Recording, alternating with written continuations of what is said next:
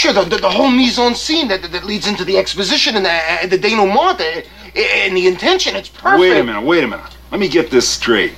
Are you trying to tell me that you want me to be in your movie?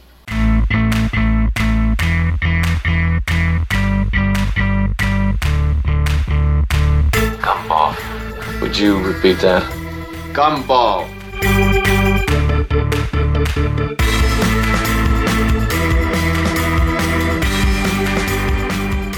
Hello and welcome to another I M M P, the Intermillennium Media Project Podcast, for your dose of nostalgia, media criticism, and misuse of parental authority. My name is Matthew Porter. And I'm Ian Porter. And Dad, I have to tell you something. Yes? Podcast. And this is when everything goes crazy. A three thousand mile coast-to-coast podcast. Yes. I like it. Oh, that would actually... Write that down. That's an idea. Oh, my goodness. Side note. Well, I figure uh, we're now well into summer. Yes. And summer is time for road trips. Ah. And, you know, you might have guessed this at some point along the way, Ian, that I, I like road trips, and so does your mom. Oh, really? And I like cars. I like most things having to do with cars. I... I... I have I have many childhood memories that can relate to this. Auto racing and just cars in general. And uh, given the fact that I like cars, I like movies, there are more than a few movies about cars out there. Oh, but this isn't the one about family. No, this is not the one about family. Uh, that's, that is a whole different thing. That would be a whole separate side series if we ever t- were to talk about the uh, the Fast and the Furious movies. Hey, I M M P listeners, are you interested in us being able to talk completely separate about the Fast and Furious franchise? Check out our Patreon. Help us get to the point where we could do that sort of thing. We would. We absolutely would. Oh, yeah. And in the meantime, on YouTube, we reviewed the latest. Exactly. But now we're talking about car movies that had an impact on me when I was young. Okay. So we've got a few of those to watch, but we're starting with, in some ways, is probably the least well-known. That's an interesting thing, because I'd heard of this before, but that's just because it's influential to a lot of other things. And a lot, and, and in a similar way to the way uh, Fantastic Voyage, there's episodes of shows that are just that plot of a movie summarized. There are episodes of other shows, I'm pretty sure, somewhere deep in my memory that mimicked the story of this. Oh yeah, there are definitely there. This was very influential on movies in general, especially specific set pieces from this movie. And its story is reiterated in a number of other movies. But what we're talking about, you've seen it on the episode title. We're talking about the Gumball Rally. Oh my goodness. nineteen seventy-six American action comedy car movie. Yeah, this is like the most action comedy, action comedy I think I've seen in a while. It's not a comedy that happens to be action filled. It's not an action that has some silly moments. This is straight up like action comedy, action comedy. It's back and forth. There are specific racers who are action and specific racers who are comedy in this entire setup. Well, this was directed by a guy named Charles Bale, who for most of his career was known as Chuck Bale, who was a stunt coordinator. Wait a minute. This is a movie directed by a stunt coordinator, and I think that can become clear. Is this the John Wick of car movies? Maybe. A stunt person makes a movie after years in the industry that shows off what they do at the highest level of skill with some large name actors to carry it and a potential world big enough that um, people get fascinated by the setting as much as everything else. And when you are on the grounds of the Continental parking structure, you are required to go no higher than the speed limit. Oh, although now I'm just thinking of like John Wick, but with cars, the Disney property, which is a whole other thing. That I would go to see. I would go to see that. Assassin cars that are, yeah. I Am think I? I think that was the second movie, actually. Yeah, there there was were yeah. aspects of that in Cars too. Anyway, yeah. But this one was very this one's a I kind of like this movie does not pull its punches. It is quick in multiple ways. It's one of those movies that to me always seemed longer than its running time, not because it was slow paced, but because so much is packed into it. So many characters, so many action scenes, so many set pieces. Its running time is is uh, just, oh, it's less than two hours, like one hundred five minute running time. And yet, especially watching it as a kid, it seemed never ending just because every second there was something new to look at. It's a story with main characters, but not a, a main crew or character. Every single character group, every crew of a of a car is given some amount of time and some amount of focus and style. That at the very start, you have kind of a a bit of a chance to root for anybody.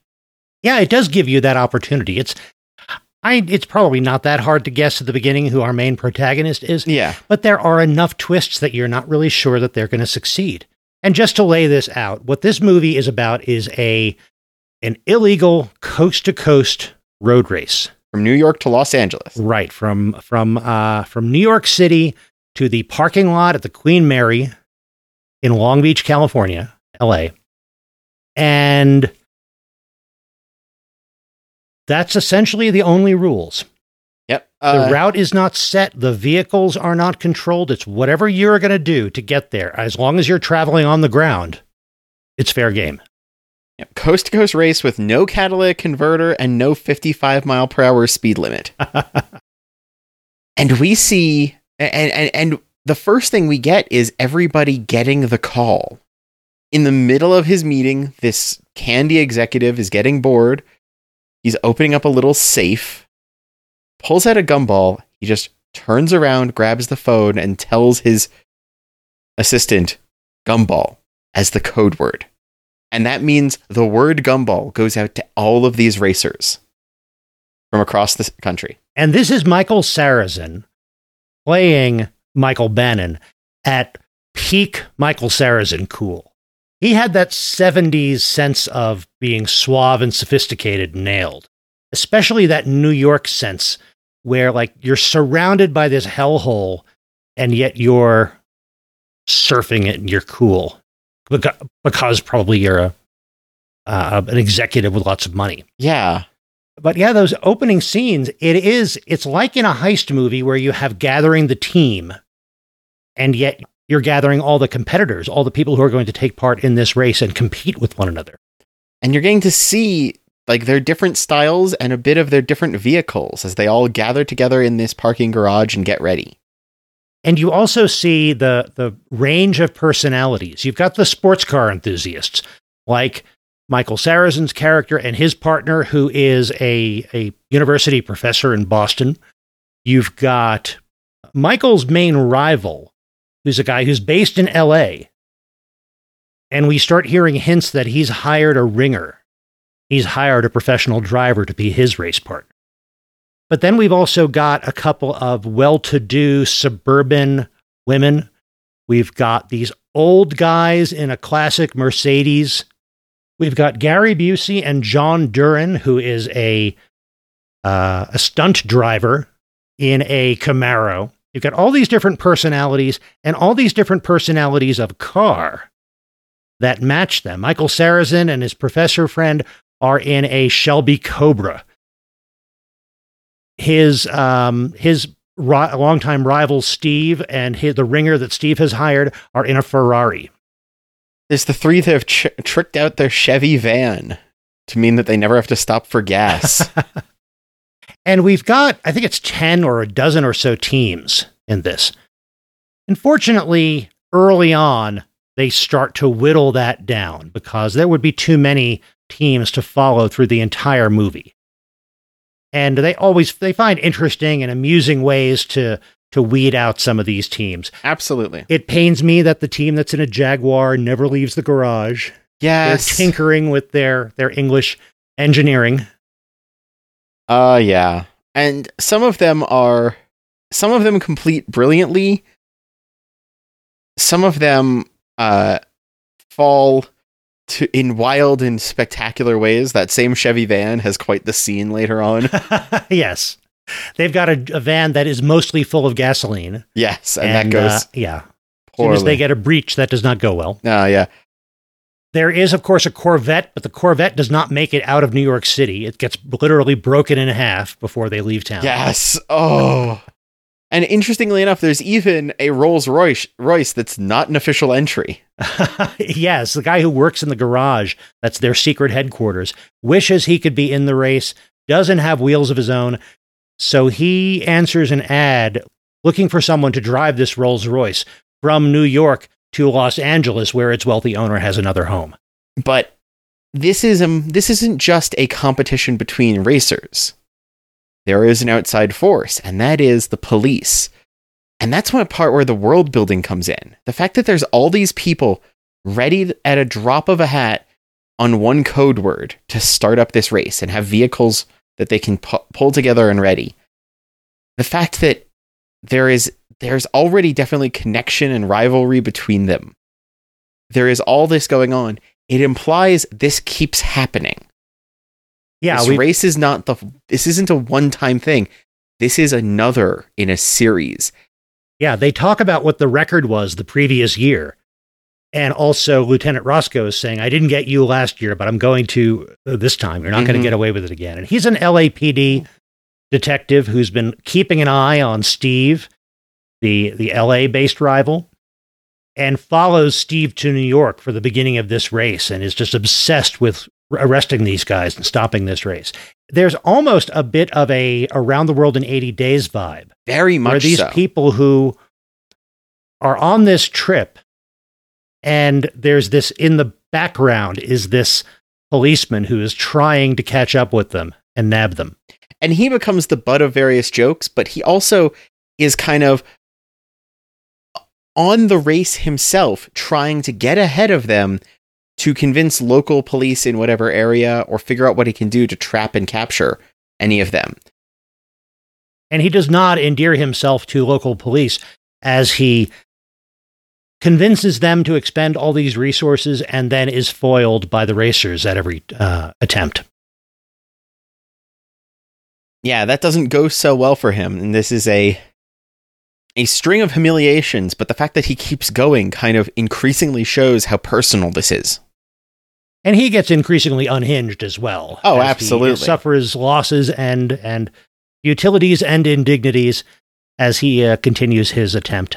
And that's where this kind of pace comes from, this quick pacing where we'll see one team run into what will be an obstacle. Let's say a giant dust storm in the middle of America as they come through, and you'll see them either try to deal with it or already have a solution because they've planned.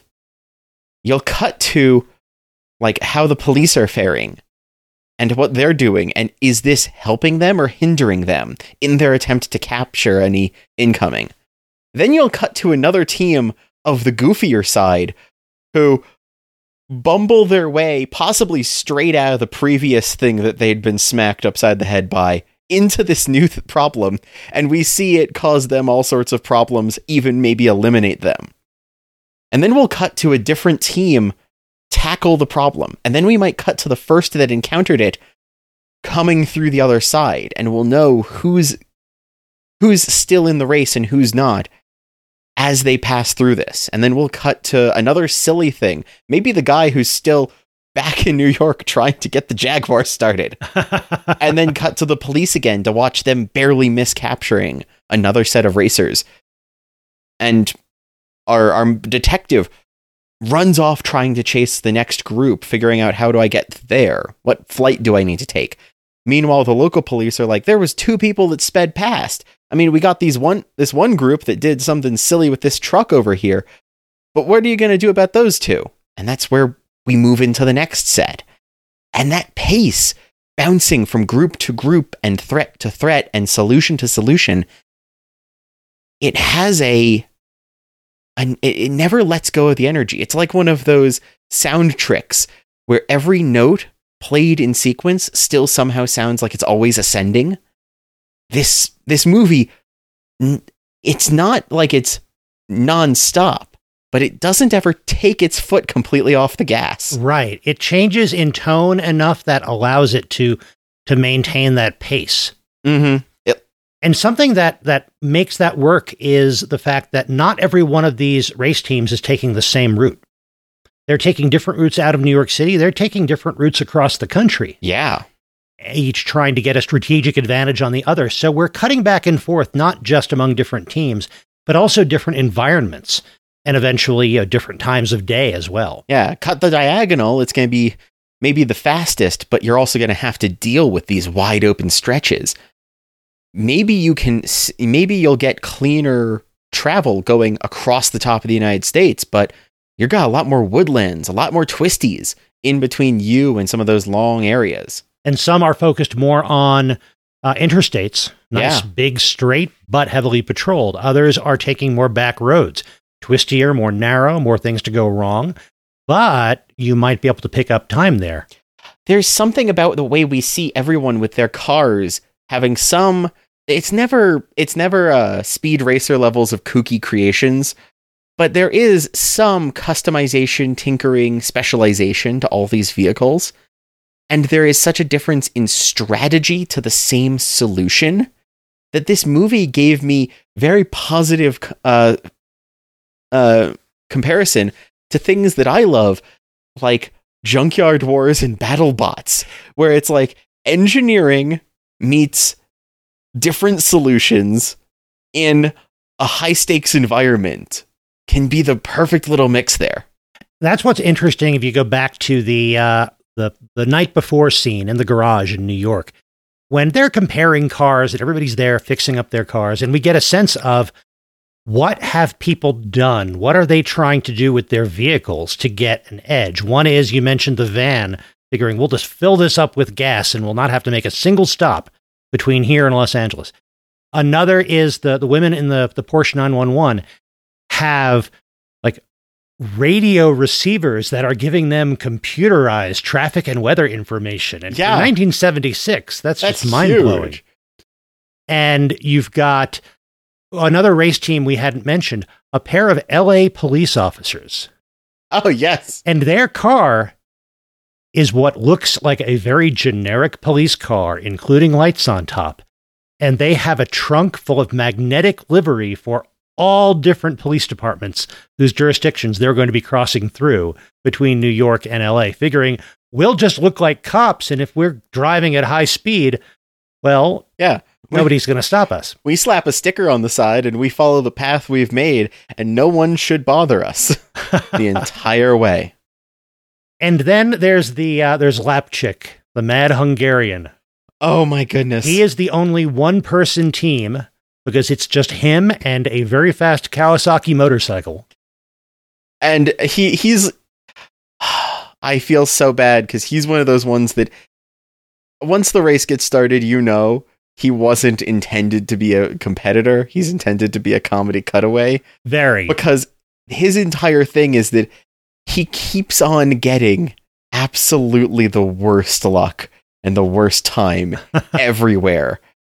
And yet... he's one of the people who refuses to fall every single time. Like, he's thrown into a tree and his response is nothing. He doesn't say yeah, anything. He never speaks. He's very twitchy. He is extremely wide-eyed. They never make this explicit. They never state this, but he is speeding like crazy. I'm not talking about the, the velocity of his motorcycle. He has chemically enhanced alertness oh. that he is counting on to keep him awake and driving this motorcycle for uh, however long it takes to get to Los Angeles. And it has an effect on his demeanor and his personality and everything oh. else. Oh, absolutely. This guy looks like uh, like having a really early airport flight and buying yourself like a red eye coffee, you know, black with like five shots of espresso poured in. He looks like that feels. Oh yeah. Now, once you've kind of got the, the structure that we just laid out and you've got these different teams, again, some of whom don't make it past the first twenty minutes, The rest of the movie is this series of set pieces, either a challenge that a team encounters along the road and how they overcome it, or my favorite parts of the movie, I have to admit, are those bits. There's one near the middle, and then, of course, there's the end where the Ferrari and the Cobra are duking it out. Oh, when it comes to the Ferrari with Michael's rival, Steve. Yes. And the rumors about him having hired a ringer. Yeah, he hired a ringer. Yep. He hired a professional Ferrari race car driver played by Raul Julia. Who is the wildest man. Terrific, terrific role. And he plays it so well. He is the, he's passionate about race cars and about driving. He's even more passionate about women, which kind of gets in the way of his race car driving sometimes. Yeah. He's just such a wonderful over-the-top character, and Raul Julia just chews up every bit of scenery he gets near, and it's perfect. The way he the way he comes into the garage is one of the wildest scenes. It is absolutely unhinged. And I don't know if I want to give it away, because the, the way they play that is just so spot on, but it is very intentionally making sure you don't know if you, this guy is okay. You do not know if he is a liability or an asset. And that is a good question through the entirety of the movie. And at the start of the race, he gets one of the best lines in the whole movie. And now, my friend, the first rule of Italian driving. What's behind me is not important. And Steve has not only hired a driver, he has also hired a big chunk of the Ferrari race team, apparently, because he's got pit crews stationed with spare parts and, and ready-to-go service at various points along their route. He's got all these, like, almost James Bondy sort of ways to help keep them running, keep them from having to wait too long, keep them from getting arrested. Before Knight Rider even did it, this is apparently the movie that did the pull into a, con- a uh, semi on the highway stunt. Well, there's another movie that did something like that that we're going to talk about. Oh, really? Next month. Oh, I saw listings about this being the first, so I'm surprised. Ha ha. Not a semi per se. Oh. What? But we'll get to that. Huh? But Uh, for for all of the comedy and everything else and all these bits and set pieces, those those pure driving scenes, not even the ones where they're doing amazing stunts and such, just the way it is edited, the way it is shot, the the especially these two cars vying for the lead. There's a scene at night on a twisty road with tr- lined with trees. There's the end where they're trying to get through L A traffic and they wind up racing through the L A River. I just love those head-to-head racing scenes that really make this a car race, not a fast road trip. I absolutely agree, and I appreciate that, you know, this movie, especially with all the variety of cars, with all the focus on them, the cars, each of the cars is a personality of its driving team aspect. Yes, yes. These are, no one has logos for their team, but the image of these people in this car is that kind of symbol of which team you're rooting for. You'd expect, especially in a more modern current movie, brand deals and such means you wouldn't see these cars have a spec on them. They'd look great at any point. You see these cars go through stuff. You see these drivers go through stuff. There is a love of the car as a thing that can do a thing, not just a showpiece. And that's really a big part of this. These cars take a beating and they have they have much more like the hero's scars kind of battle-worn kind of effect by the end than being pristine things from the showroom in that sense. It's Very excellent true. To show, it's excellent to see. There's a, there's a, ah, dang, it took the paint off. Gra- glad it's still running. Keep going kind of attitude. And that's great. Yes, some of the cars, they take a beating for comedic effect. But even the cars that are are our are front runners, we've got the Ferrari Daytona and the Shelby Cobra, they look at the end of this like they have been through a three thousand mile race, and they have been through a lot. Yeah. And you're right about the, there's this match between the cars and their drivers. The, the rich young executive and his university professor friend, they make sense in a Shelby Cobra. The professional Italian driver and the guy from Hollywood, they make sense in a Ferrari Daytona. The the well-off suburbanites, uh, they make sense in a Porsche nine one one. Even even the Maddie Hungarian on this small thing, decked out in sleek black, just like his racing suit, and both of them are making a high-pitched, angry-sounding whine, is exactly fine matching. It absolutely is. And, of course, Gary Busey and his uh, his demolition derby friend driving a, uh, a Camaro. Again, that oh, yeah. fits their personalities so well. Absolutely. And I saw this probably around nineteen seventy-seven or so, when it was on T V after its release in nineteen seventy-six. And I bet that some things were edited out and some things were not. But I'm sure there's a lot of the humor that just totally went over my head. There's a lot of stuff that you'd find in seventies movies that yeah. you wouldn't find today, and that's a good thing. Uh, some of it is just, you know, risque humor, fine. Some of it is things like the... the threat of rape by a biker gang as part of the lead into a comic action scene, which is I, I could do without that. Yeah, that's no. Yeah. It's a, it's a movie of its time for the good and the ill. And we've got to acknowledge that. Yes. But there's something about putting all that, those kind of story choices aside. There's something about the style of certain kinds of seventies movies that just cl- clicks In, in some way that I appreciate. There's something almost European feeling about this movie. I was going to say, it feels very European. Both of the shows I referenced it having that feeling of have major European components. Both uh, Junkyard Wars and BattleBots have strong ties there. There's something about the love of cars of this that also reminds me of uh, Grand Tour and... Uh, and other uh, car oh, show- Top Gear, Top yeah. Gear t- yes. shows like that. There's something about that style of approach to cars. It does definitely feel like a European movie made and set in America in that sense. Yeah, it. I, I kept thinking that there must have been more European production involved in this. And I gotta say, it's not a movie that does very. It doesn't do overly flashy things with its camera work. It does some fun things and such, but it does plenty of, like, watch the car go past from a distance, or if we're getting a shot of the car, put a camera at person height and see the vehicle. It's it's never, like, zooming, floating stuff you see in more modern car movies. Right. Now, its approach to it is, the seventies aesthetic there, I think, fits very well with approaching the vehicles this way. That's my point. I think you're absolutely right. I think part of that is just a limitation of the technology at the time. Movie cameras were big and heavy in the nineteen seventies. They were not digital uh, cinema cameras.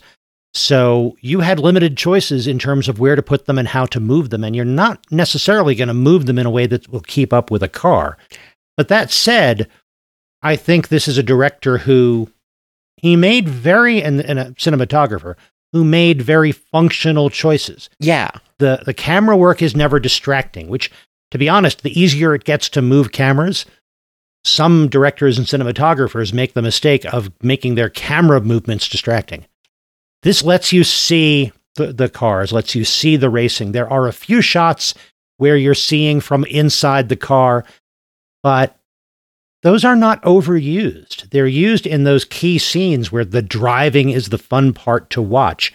You're seeing those little duels between the Ferrari and the uh, mm-hmm. the Cobra. And I can appreciate the fact that they took those choices uh, like the ones you're describing. And for being big and heavy at the time, there's obviously a bunch of excellent scenes filmed with a ca- with a camera mounted inside another car, following pace, a pace car, getting those shots. But it's never faking the action the car is doing. The car is, if the car is moving, you're moving along with the car. If it's moving past you, you're pivoting to watch.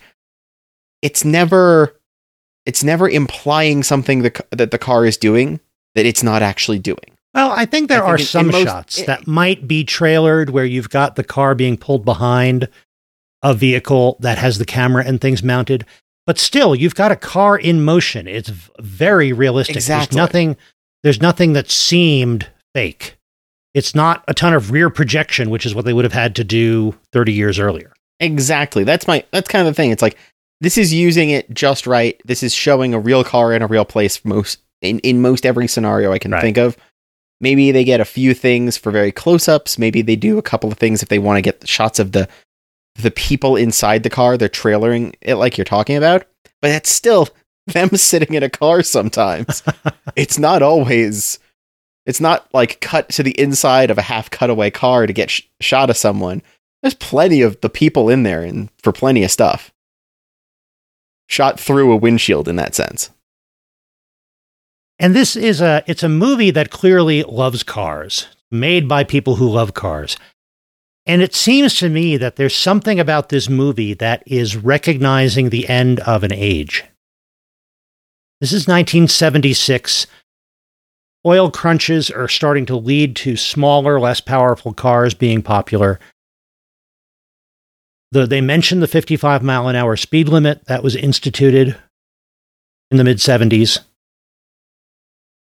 And it almost seems as if these characters and maybe these filmmakers are trying to present this last glorious moment of mid-century car culture before it becomes end of twentieth century car culture.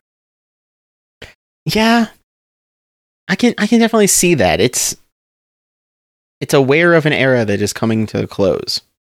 So I have to ask, favorite team, favorite car, not necessarily the same things. Oh, that's really tricky. Yeah, that might be unfair because there are so many good cars in here. Oh. Let me pull up the list and decide again. Mm. Aesthetically, I liked the A C Cobra. That's a cool-looking car, I gotta say. The Shelby Cobra has just... It, it's very of its time in that sense, but I did like it. It's got a, it's got a classic look. My favorite team, though, is the police officers. And that's for what happens at the end with them. Yes, yeah, they are they are shown to be the most stand-up guys around. Exactly, and that that won me that won so many points with me that they're my favorite team. Yeah, I uh, they I I might go along with those. I have to say that as much as I well, I like Jaguars, but they make fun of the Jaguar not being able to start. It's a handsome design. I wish it ran. And as much as I like the Porsche and the Ferrari, the that. A Cobra is just such a beautiful car, such a classic, quintessential sports car that uh, I've got to go with that as my favorite car in this. And yeah, in terms of who I want to see win a race, I'd probably go with the the team driving the Cobra. But in terms of the guys I think are best, I would say it's the uh, the police guy, police officers. Oh yeah, oh, I gotta say, I also really did like the the th- the Mercedes three hundred S L Roadster in this movie. The old uh, Connecticut gentlemen, they were fun. they they approach this entire thing with the most chill of anybody. They're just like, like oh, good time. The entire way. You get the impression that they are beyond caring about winning. They just want to participate in this because it seems like fun. Absolutely. So they've they've got a place in my mind as like, oh, they just like, they were having a good time. They're probably making notes as to where to stop on the way back. And one thing this movie never really answers for us, and I don't think I want an answer, but I'm really interested in the question is, how did this begin? How did all these people meet? Yeah. Because they have vetted one another carefully enough. This has gone on for at least a couple of years, if not longer. And how does one become part of the network that gets that gumball call? Yeah. Because it's, it's hard to imagine some of these people crossing paths anywhere but here, unless it is in little side conversations in sports car clubs and things like that. This is, this is giving away half of my bookshelves, but I'm, I'm imagining the way the Bavarian Illuminati became this kind of secret splinter group within European Freemasonry. Like within the network of North American sports car clubs, there's this little Gumball Rally group that starts up. The, there's also something a little bit Willy Wonka about the whole thing. A candy executive, like, sends out a message and a diverse group of people from all these places join up to do a grand event, some of whom don't complete the challenge. It's very wild to say. Also, side note, go watch the multi-videos about the Wonka piercer theory for even more strangeness. But there's yeah. something like... Did he just like leave them a package with a little note explaining and a gumball? It's like, because that means something to all of them. Like, there's a setup here, but I'm with you. I don't want to know as much as I want to know. I'm. I love the fact that there is that question out there, and making a note. Check for Willy Wonka Gumball Rally crossover fanfic. Oh my goodness! So ultimately, this movie is it's a fantasy. It's a fantasy for car enthusiasts. It's not even a fable because there's not enough of a point to it to be a fable.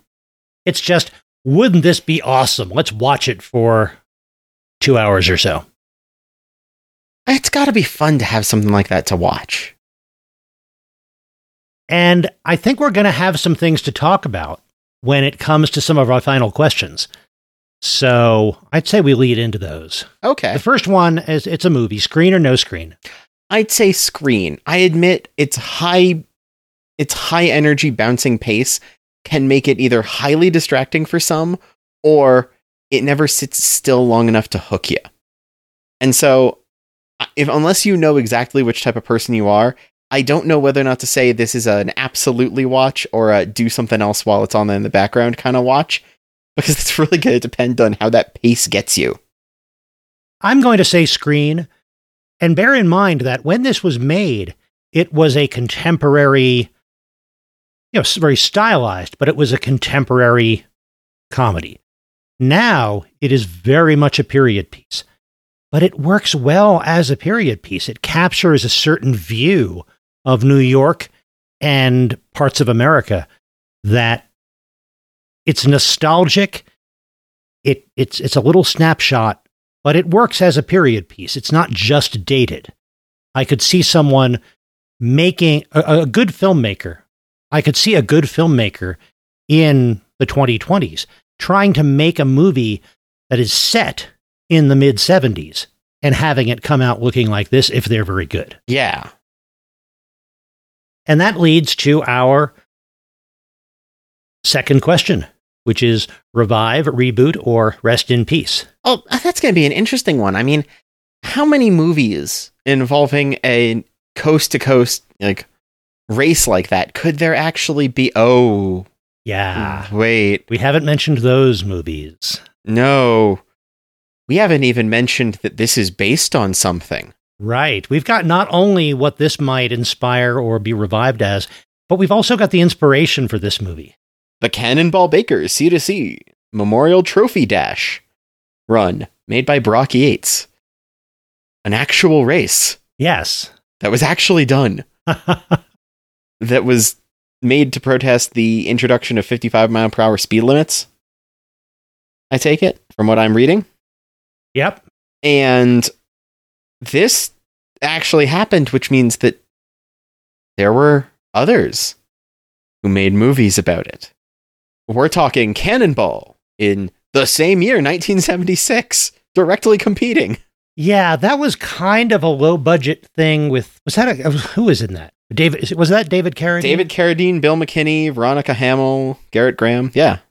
I have never seen that, but everything I have seen of it makes it seem extremely joyless. It's like this movie's more dour cousin. Yeah. Uh, Cannonball Run in nineteen eighty-one and Speed Zone in nineteen eighty-nine. And there was a Cannonball Run too, wasn't there? Uh, yes. And, and I, yeah, Cannonball Run two was in eighty-four. I had a friend who was a big fan of the Cannonball Run movies, and I have not seen either of them. And I, nothing I have seen of them, no scenes or clips I've seen from them, look the least bit interesting. They look like they're just overproduced Hollywood polish without enough to really engage me. You want to talk about a remake or a sequel? This is a sequel. Gumball three thousand. You heard of that one, Dad? Are you talking about the documentary? An actual celebrity motor race. Oh, yes. And there was a documentary about that, I believe. Yes. But yeah, there is a race, the Gumball three thousand. I don't think it's run very well. There have been some serious injuries uh, ah. and worse resulting from it because it is r- run on public roads. It's supposed to be a rally, not a race, and people are supposed to stick to the speed limit, but of course they don't. So yeah, that's there. There is that out there. People, again, not not having the sense not to try to replicate movies in the real world. Yeah, but it's weird that there's something to reference this wide yes. from this movie. But in terms of what we think, our standard questions: revive, reboot, or rest in peace on the movie Gumball Rally. Hmm. Hmm. I think I've got my answer. Okay. I'm going to say reboot. Huh. Because there's something about this pace and this setup I really think would make interesting uh, long, like television. Making a movie is one thing, but giving the extra time of a, of a T V series and being able to have a... a show that can move from group to group and kind of break up some of those challenges episode to episode a little better, I think could be excellent. Yeah, I think I understand what you mean. I'm not sure I agree, though, because I think one of the things that makes this movie work is that, like a race, it it has a beginning and an end. And the race itself takes less than thirty-five hours. Stretching it out over a T V series, I think it would just drag on. It wouldn't have that pace that it relies upon. I could see a reboot remaking.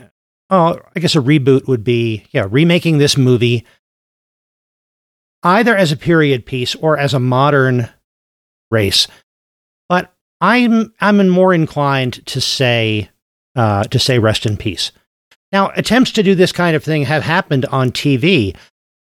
Shortly after Firefly's popularity, looking for a a vehicle for Nathan Fillion, their first attempt was a show called Drive, which was about this clandestine auto race. But like, people were being either extorted or intimidated into taking part. It was kind mm-hmm. of a, a dark, it was almost the... It was the Lost of... Yeah. It was the lo- Gumball Rally meets Lost. The Lost wannabe version of Gumball Rally. And again, joyless is what comes to mind. I liked some of the cars in it, but I watched a few episodes and it's just, nobody in this is having fun. And that seems to include the people who are making it. And it didn't last very long. It lasted a few episodes. So there have been attempts to put this kind of thing on T V, and I'm sure there are others, but uh, they never quite worked, I think. And what's one of the problems with the T V series is that it does go on, and there's more and more financial pressure to have it keep going on. I don't know if that would work. Yeah, I get you. But th- there's something about this, like, I can see more being done, but the pace is going to be important. You really, this is one where you really need the right crew before you can start this race. Yes. And it would take It would take a lot of thought to figure out, okay, who should be the the teams and what should the cars be like? Or if, if we're going to remake this, would it be set in the present day? Would it be set somewhere between the nineteen seventies and today? What kind of cars are we driving? You'd have an interesting array of cars if you tried to make this in twenty twenty-three. Oh, yeah. Combination of ga- gasoline cars, electric cars. Uh, electric cars, of course, they have the problem of range and recharge time when it comes to a race like this. But then again, you know, a few years from now, who, who knows what's going to happen with solar charging. There's a lot of interesting possibilities here. And one thing about this is this is a very much a, this is a movie about racing. It also is a movie where telecommunication is important. Yes. There's a lot of phone calls. There's a lot of trying to find where people are. There's a lot of flights and trying to predict things. It is a movie where that sort of information is not easily grabbed. This movie changes severely when you can have somebody sitting somewhere else in the country tracking where all the racers are via G P S. That would be so different. That's so different. It might be amazing, but it's a very different thing. It would. That's, that's a great point. In this movie, we had uh, one or two teams had C B radios in their cars, and that was about all they had in terms of communication with the outside world while they were racing. No communication between teams, of course. Yeah. But I mean, doing the same thing, but it's like, oh yeah, the, the police vehicle with the, the, the liveries, that's because they've added a couple of screens on the side and they're digital updating behind a mesh panel it, because, and suddenly like, yeah, we've got someone navigating you out of an area because they saw the buildup and you're rerouting on the way. Uh, maybe you have, you know, a vehicle that's running on an alternate diesel, so it's trying to to go to places to get its fuel, completely separate from the electric and the uh, standard cars. Who knows? Oh. There's interesting things. You could have a very diff. If you said it now, you could have a very a wider array of interesting engineering in the com in the in the race in the combat of this. But it's gonna have a different feel because you're tackling different problems at that point. I'm imagining a biodiesel car that is nav- uh, mapping its route to hit every Fat Boy a burger place between oh yeah between New York and L A so that it can get their fry oil. Exactly. This is the sort of thing you could have. It'd be fascinating, but it's going to be different. But if you could get it right, if you could somehow extract that that mix of high energy serious fun that this movie had and apply it to something like that set now, pretty good. Would Roscoe, Lieutenant Roscoe, have a an insurmountable advantage as a police officer in the present day? Because in this movie, we see him occasionally. He's got the benefit of like a, a local department that has a helicopter. But for the most part, he does not have a lot of technology or intel. And today, that would be very different. It would be very different, and it would be fascinating to see. I mean, I can immediately think of the twist I'd put in. What's that? Halfway through. Are all of these racers racing for their own, or is one of them for him? He's got is a there plan. An inside man? And that's that right there, it's like, am I trying to outpace? It would have to be somebody that he turned because they all seem to be extremely well vetted. Exactly. So but there's who would it the, be? Huh? You like the idea of doing the exact same thing. And for everyone who doesn't, there is a mole in our midst. Everyone who does know this, the fact that he's calm should be scary. Mm. Could be fun too. That would be an interesting twist. I oh like yeah. That. But yeah, I mean, you could have a lot of interest in this. The format's still good. You just got to make sure you use it right. And using it wrong could be awful. I'm going to oh, say. Absolutely. Even more, there's some things that we say reboot where um, an okay re- reboot would still be fine. Yeah, this, and I think that the fact that we've seen people try to do this since, yeah, if you if you try this but do not get the right tone and the right style, it's not going to hold together. But we have not seen another one of these I, that I can tell f- since the nineties. We yeah. crossed into nineteen ninety and it stopped. So we've got three decades not getting anything like this. Yeah, and that may be a sign of the fact that really this maybe this was part of the end of an age. And maybe it's just not the kind of thing that makes any sense as a story come the twenty-first century, which is reasonable. There's a little part of me that thinks it's a little sad, but I can understand it. Yeah. But I'm glad I got a chance to show this to you. I'm not even, even sure if this was a movie that you were aware of it's, before uh, before it, I showed it to you. As I was saying, it's like it's one of those things where the concept is something I've picked up elsewhere, but that's because there's a bunch of these different people taking on this challenge, and so I don't know where I got it from, but I knew I had pieces of it. I I understood the premise, but this one specific was mixed into all of that, and being able to extract what just this one movie is from that cultural miasma was nice.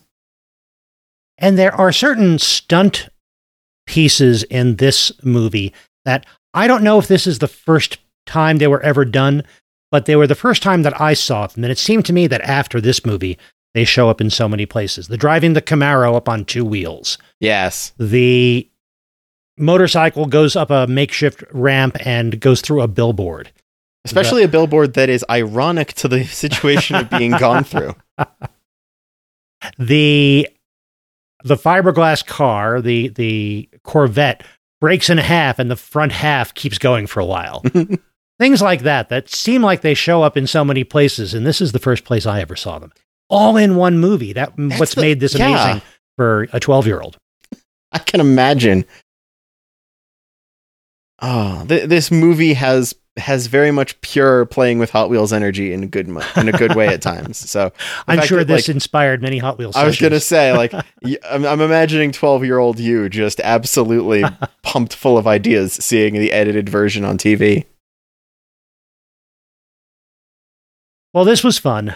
And oh, like yeah. I say, this is the beginning of our summer road trip. Uh-huh. So we'll be back with more uh, internal combustion fueled movies. I'll go grab snacks. In the meantime, Dad, where can they drive to to find you? Oh, you can pull in at buy matthew porter dot com. That's where you'll find links to whatever it is I'm doing online. And that includes my YouTube channel, which is uh, by, by Matthew Porter on YouTube, where you will find the Draft House Diary. If you like hearing me ramble about movies, I ramble about a lot of movies there. And Ian, where can people find you? I can be found most places as part of Item Crafting. That's item crafting dot com, Item Crafting Live on Twitch, and most any other places. Come say hi if you see me, send me a message.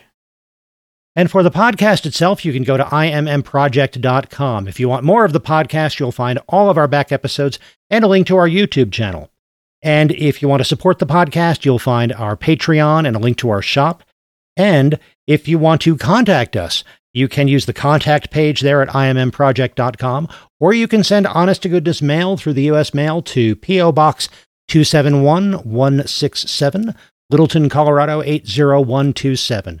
And if you do contact us, either online or by mail, just let us know if it's okay to read your message on the podcast. But mostly, thank you very much for joining us. We're glad you downloaded this. We hope you'll join us again in a couple of weeks for more tales of media from the twentieth century. In the meantime, go find something new to drive. I, I mean, watch. Go find something new to watch.